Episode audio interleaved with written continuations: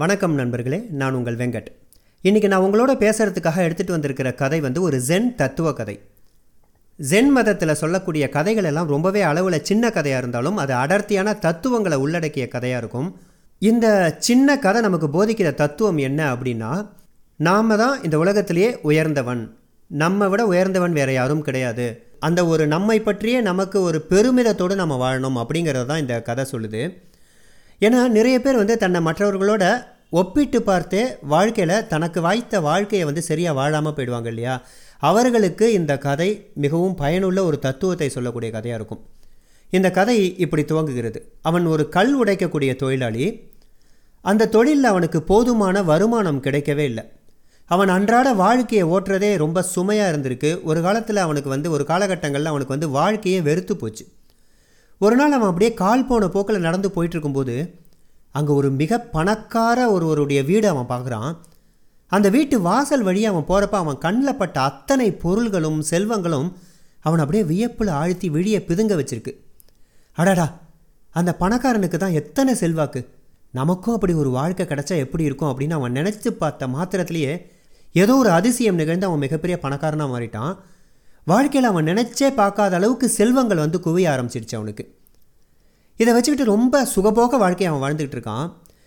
இன்னொரு நாள் அவன் நடந்து போயிட்டே இருக்கும்போது எதிரில் ஒரு பெரிய அரசு அதிகாரி பல்லக்கில் ரொம்ப ஆடம்பரமாக வரதை அவன் பார்த்துருக்கான். அந்த அதிகாரியை ஒரு நான்கு பேர் பல்லக்கில் வச்சு சுமந்து வராங்க. பின்னாடியே சேவகர்கள் படை வீரர்கள் இப்படின்னு ஒரு பெரிய கூட்டம் சூழ அவர் வந்துக்கிட்டு இருக்காரு அவர் வரதை பார்த்த மக்கள் எல்லாம் தன்னுடைய தலையில் கட்டியிருக்கிற அந்த முண்டாசை எடுத்து இடுப்பில் கட்டிக்கிட்டு ரொம்ப பவ்யமாக குனிந்து வணங்குறாங்க. இன்னும் சொல்லப்போனால் அவன் பார்த்த அந்த மிகப்பெரிய பணக்கார இல்லத்தோட உரிமையாளர் கூட இந்த அதிகாரிக்கு வணக்கம் செலுத்திட்டு போகிறதையும் அவன் பார்க்குறான். இருந்தால் இப்படிலாம் இருக்கணும். என்ன ஒரு அதிகாரம்? அப்படின்னு அவன் நினச்சான். அவனோட நினைப்பும் அங்கேயும் பலிச்சிடுச்சு. மிகப்பெரிய அதிகாரம் படைத்தவனாக ஆறிட்டு ஒரு பெரிய அதிகாரியாக அவன் மாறிட்டான்.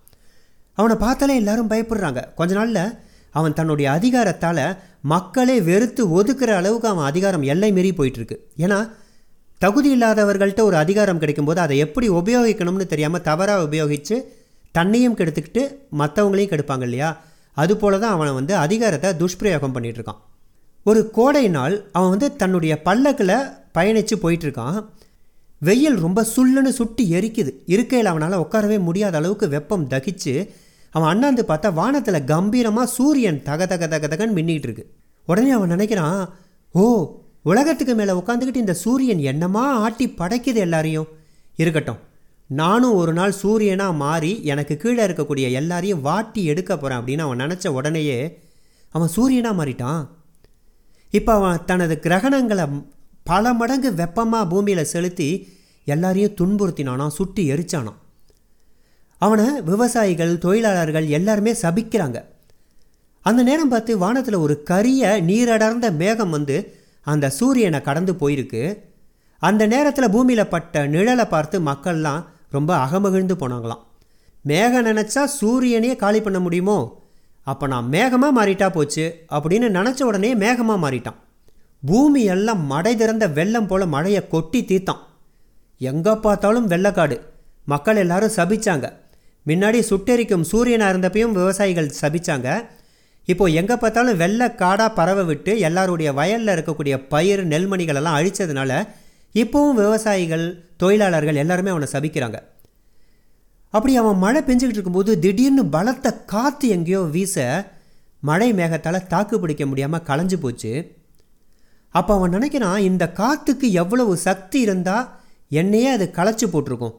அதனால் நானும் காத்தா மாறி இந்த உலகத்தை ஒரு வழி பண்ணுறேன்னு நினச்சி உடனே காத்தா மாறி புயலாக வீச ஆரம்பித்தான் மணிக்கு பல கிலோமீட்டர் வேகத்தில் அவன் வீசிகிட்டு இருக்கும்போது ஒரு மிகப்பெரிய பாறையில் மோதி அந்த காற்று தடைபடுது. இது என்ன ஒரு மிகப்பெரிய உருவம் நம்மளை தடுத்து நிறுத்துதுன்னு பார்க்கும்போது அது ஒரு மிகப்பெரிய பாறை. அந்த பாறையை தாண்டி அவனால் பயணிக்க முடியல. காற்றை கூட தடுக்கிற அளவுக்கு இந்த பாறைக்கு பலமா? உடனே நானும் பாறையாக மாறுவேன் அப்படின்னு யோசித்த உடனே அவன் ஒரு பெரிய பாறையாக மாறிட்டான். பூமியில் யாராலையுமே அசைக்க முடியாத ஒரு பாறையாக முழு பலத்தோடு அங்கே இருக்கான். அப்போ தான் டங் டங் டங்குன்னு ஒரு உளியால் பாறை மீது யாரோ அடிக்கக்கூடிய சத்தம் கேட்க அவன் குனிஞ்சு பார்க்குறான். அந்த பாறையை பாறையை உளியை கொண்டு பிளக்கக்கூடிய ஒரு தொழிலாளி பிளந்துக்கிட்டு இருக்கான். அட உலகத்திலேயே சர்வ வல்லமை படைத்த ரொம்ப பலமான இந்த பாறையை விட பலமானவன் யாருன்னு பார்க்கும்போது தான் அவன் அப்படி கல் உடைக்கக்கூடிய ஒரு தொழிலாளியை பார்க்குறான். அந்த கல் உடைக்கக்கூடிய அந்த தொழிலாளி தான் நம்ம அந்த கதையில் ஆரம்பத்தில் பார்த்த கல் உடைக்கும் தொழிலாளி. அப்போ தான் அவனுக்கு தெரியுது நாம் இது வரைக்கும் நினைச்சது நமக்கு நடந்தது எல்லாமே கற்பனை அப்படின்ட்டு. நாம் இப்போ இருக்கக்கூடிய நிலைமை தான் மிகப்பெரிய நிலைமை. இதை எந்த ஒருத்தருடைய நிலைமையோடையும் நம்ம வந்து ஒப்பிட்டு பார்த்து வாழ்க்கையில் தாழ்ந்து போகக்கூடாது. அவர்கள் அளவுக்கு உயரணும் அப்படின்னா அதுக்கு உண்டான உழைப்பை போட்டு படிப்படியாக உயரணுமே தவிர அவர்களை பார்த்து பொறாமப்படக்கூடாதுன்னு அவன் நினைக்கிறான். அன்றிலிருந்து அவன் நல்லவனாக மாறிட்டான்ட்டு இந்த கதை முடியுது.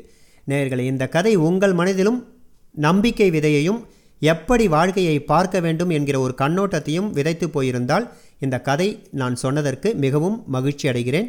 மீண்டும் ஒரு அருமையான கதையோடு உங்களை சந்திக்கும் வரை உங்களிடமிருந்து விடைபெறுவது உங்கள் வெங்கட். தேங்க்ஸ் ஃபார் வாட்சிங்